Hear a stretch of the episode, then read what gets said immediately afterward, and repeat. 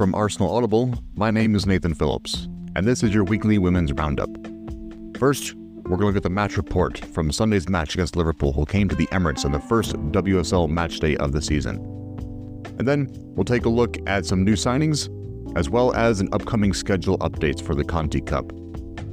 Finally, we'll finish up with some Beth Mead providing updates on her recovery and mentality.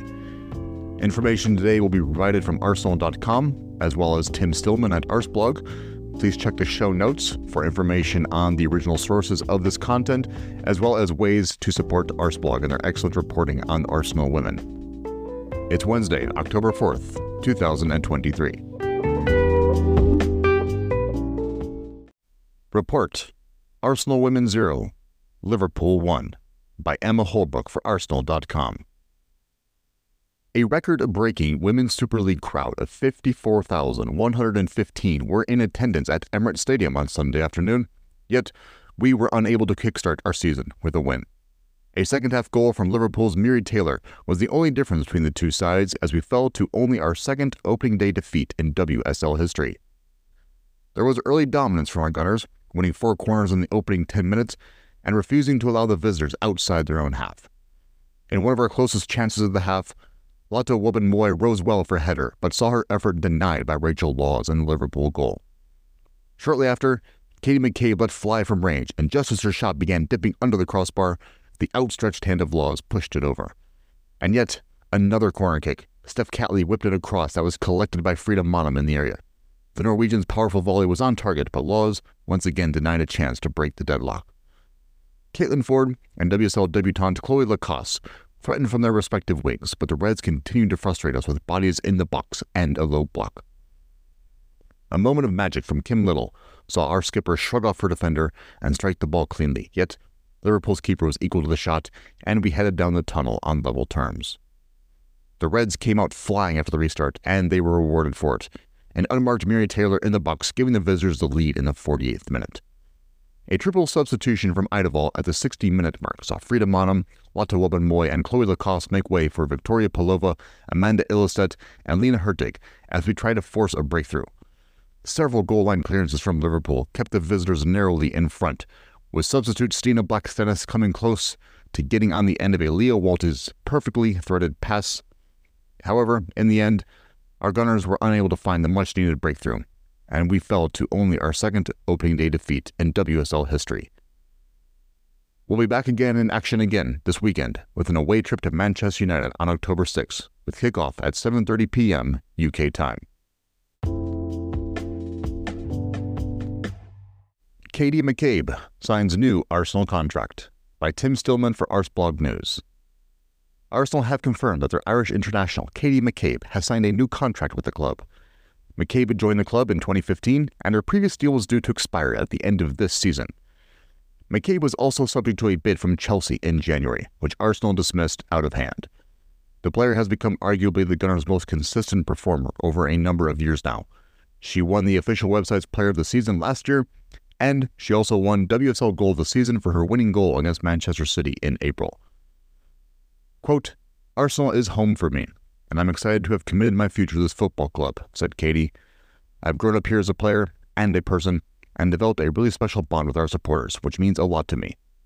Over the years, I've experienced some amazing moments here, but I believe that the best is yet to come. I know the aim here at Arsenal is to compete for the highest honors. Head coach Jonas Eidevall said, Katie McCabe brings us so much on and off the pitch, so we are delighted to say she has signed a new contract here with us. She has been one of the top performers in world football, over the past few years, and her quality and character are integral to what we do here. We are very proud to see how she stepped up as captain when called upon last season, and I'm looking forward to seeing what we can achieve together moving forward. Head of women's football, Claire Wheatley, said, We're delighted that Katie has signed a new deal here at Arsenal. Katie is in her prime of her career and is such a big part of what we're building at the club. So it is great news that she'll remain an Arsenal player for years to come. I'm sure our supporters will join me in congratulating Katie and are looking forward to seeing her and her teammates in action soon. Arsenal Women's Conti Cup schedule confirmed by Tim Stillman for Arseblog News. Arsenal's schedule for the Conti Cup group stages has now been confirmed. We already knew they had been drawn in a group with Tottenham, Bristol City, Southampton, and Reading. We now know they will play Spurs and Bristol at home and Southampton and Reading away, with the group concluding in late January 2024. The Gunners would have enjoyed a bye to the quarterfinals had they qualified for the Champions League group stage, but their elimination of the qualifying rounds in Sweden earlier this month means they're left to contest the group stage. The schedule is as follows They'll play Bristol City at home on Thursday, the 9th of November, Southampton away on the 23rd of November, Tottenham Hotspur at home on the 13th of December, and then Reading away on the 24th of January. It also means that their final week before the Christmas break, the Gunners will face Chelsea at the Emirates, Spurs at Meadow Park, and then Spurs again at Brisbane Road in the space of a week. Arsenal are the holders of the trophy, having beaten Chelsea in the final last year. Beth Mead provides update on her recovery and mentality by Arsenal Media for Arsenal.com. Having been out of action since November with a knee injury, Beth Mead admits that being back around the squad had made her incredibly hungry to complete her rehab by returning to action. Our striker has been in and around her teammates all summer, building up strength and fitness ready for her comeback. And writing the official matchday program before the season opener against Liverpool, she gave an insight into her progress, as well as her mentality and motivations during nearly a year on the sidelines. Here is what she had to say. I'm literally like a kid at Christmas right now. It's been a long time coming for me to get back into the pitch, and hopefully that day isn't too far away now. It has been amazing just being back in the matchday squad. It finally feels like a bit of normality for me, warming up, being around the team, being in the changing room, putting the kit on, and just being close to everyone again. It has been a big motivation for me on the mental side. Coming back from a long term injury is obviously a really difficult process. When you've had an injury like mine and been out for so long, you've got to hit certain markers for the sports scientist and the physios to tick off certain boxes that allow you to do certain things, so they know you're strong enough to move forward. Your leg strength has to be very similar on both sides for them to give you the green light, so there's a lot of barriers you've got to overcome that a lot of people maybe don't know about or wouldn't expect. I've done two weeks of solid contact training now, so I'm hopefully going to get more minutes on the training ground, and fingers crossed my body reacts well and I'm feeling okay. When that happens, I'll be given the all clear to play. It has been a tough process, and it's not as simple as just saying, oh, Beth's back in training and in the matchday squad, so she must be ready to play 90 minutes at her best. It's never as straightforward as that. And there's still lots of work to be done, but getting to that point is the hardest part, I guess. I just need to keep focused and make sure I'm smart in the way I push my body in the coming weeks. I'm starting to be able to really take the reins off a bit more now, which is really nice. I just want to get going. I'm starting to feel good now, I'm starting to feel sharper, and ultimately, I just need match minutes. But so far, so good. I'm feeling great right now, but I'll have to let you know how I'm feeling after my first game back. I've loved every minute of being around the squad, but if I'm being completely honest, there's this little voice inside my head that's screaming for me to get back on the pitch. I think it's normal as a player to want to get back out there and fight for my position again as soon as possible. Hopefully, I can soon take that first step towards getting back to match fitness and match sharpness. I'm excited to start challenging and competing in the team again, but I know I just need to remain patient because my time will come. I've got good people around me who are looking out for my health, both physically and mentally. There's no better occasion than Emirates Stadium when we've sold so many tickets. As players, we want to be playing in big stadiums regularly, so we need to get people in through the door and on the seats. To already be hitting numbers like this again after getting our first sell last season and setting a WSL record, it's outstanding. We want to play for the fans, and we want to play an exciting atmosphere, and you're making sure that happens more and more every season. I think it can become a real superpower for us as a club, both on and off the pitch.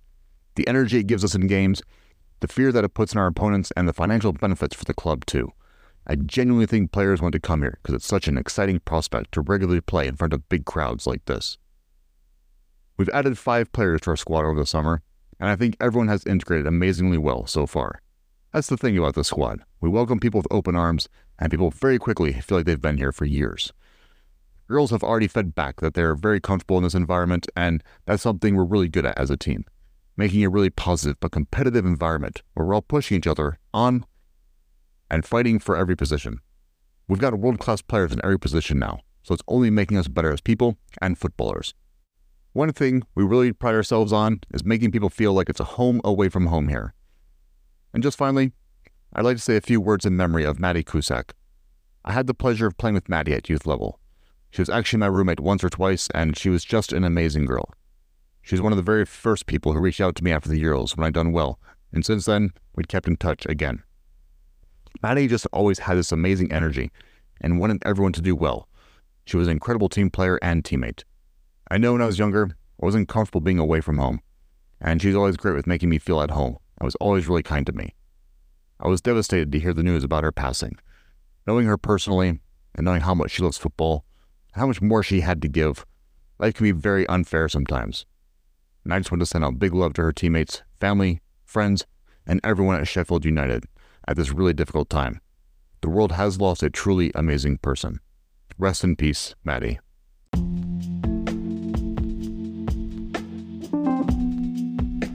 This has been a recording by Arsenal Audible. Thank you for listening along.